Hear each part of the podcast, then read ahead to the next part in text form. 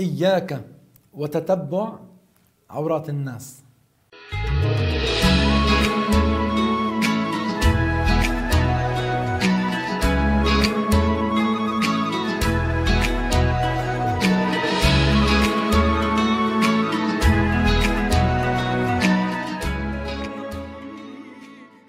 الحمد لله وصلى الله وسلم على نبينا محمد اما بعد من حسن الخلق وحسن المعاملة مع الناس أن لا يتتبع الواحد منا عورات الناس.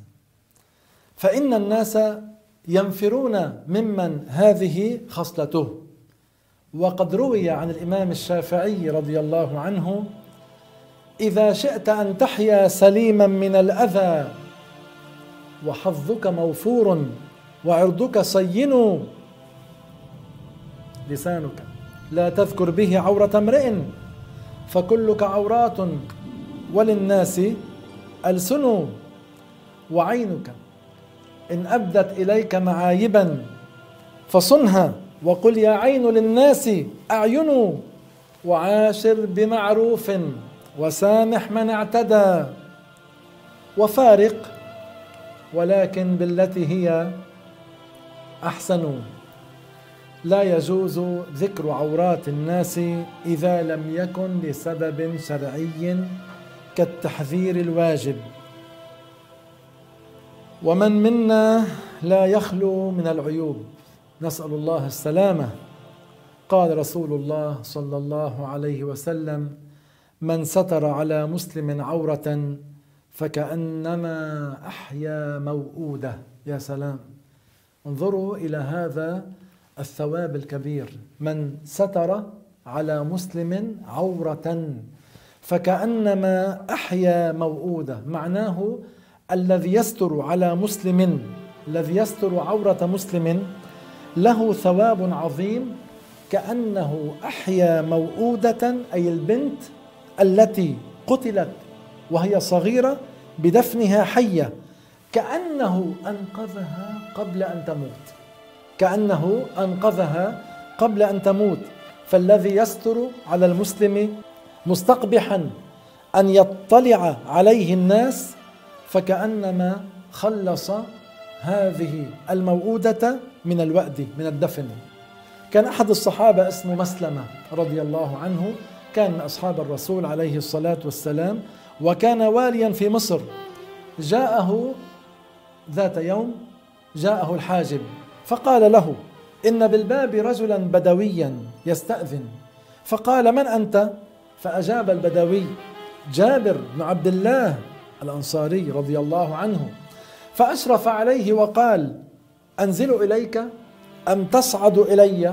فقال جابر لا أنزل لا تنزل إلي لا تنزل إلي ولا أصعد إليك.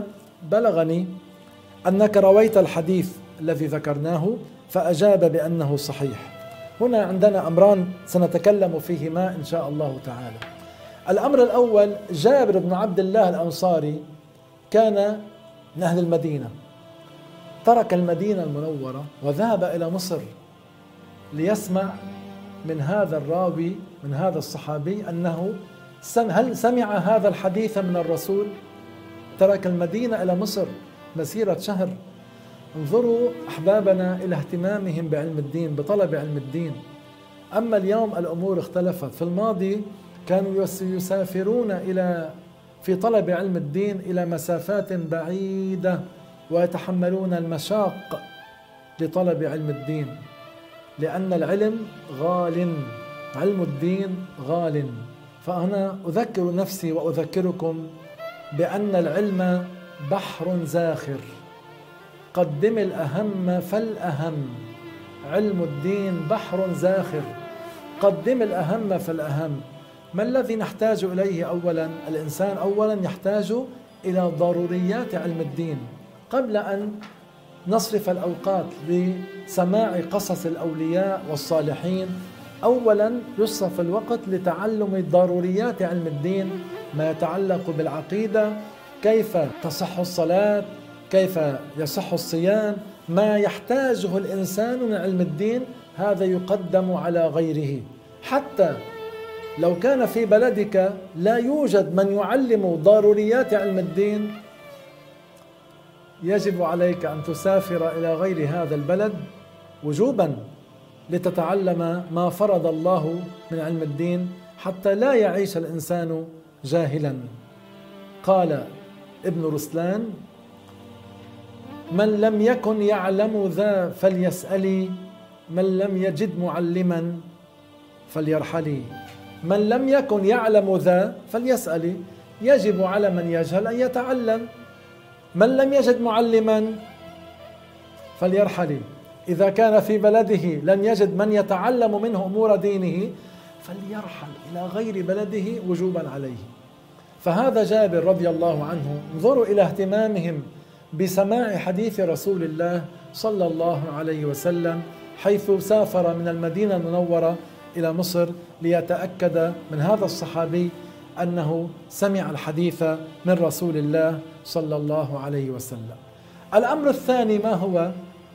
الستر على المسلم. كم نحتاج اليوم إلى التذكير بالستر على المسلم؟ أن يستر الواحد منا على أخيه. الواحد منا إذا هفى هفوة كيف يحب أن يعامله الناس؟ أليس بالستر؟ بلى بلى والله بلى والله يحب الواحد منا إذا هفى هفوة أن يعامله الناس بالستر والنصيحة. فلنعامل غيرنا كذلك. تعالوا فلنعمل بذلك. فإذا الواحد منا أخطأ فلا نسارع إلى تهشيمه. وإلى نشره نشر سمعته والكلام فيه بين الناس. لا إنما الواحد منا دائما يحب إذا هفى هفوة أن يستر الناس عليه فلنعامل غيرنا كذلك. طيب هذا الستر على المسلم ماذا فيه في دين الله تعالى؟ الستر على المسلم مطلوب فيه حسنة كبيرة وهذا العبد الذي ستر عبدا آخر له أن يستره الله تعالى يوم القيامة لأن الفضيحة يوم القيامة أشد من الفضيحة في الدنيا. الفضيحة يوم القيامة أشد من الفضيحة في الدنيا. لفضوح الدنيا أهون عند الله من فضوح الآخرة. لذلك لأن الفضيحة في الدنيا يجتمع عدد قليل من الناس فيعلمون بهذه الفضيحة. أما في يوم الجمع يجتمع الأولون والآخرون. فعن النبي صلى الله عليه وسلم أنه قال لا يستر عبد عبدا في الدنيا إلا ستره الله يوم القيامة. نسأل الله تعالى الستر لنا في الدنيا والآخرة. والله تعالى أعلم وأحكم.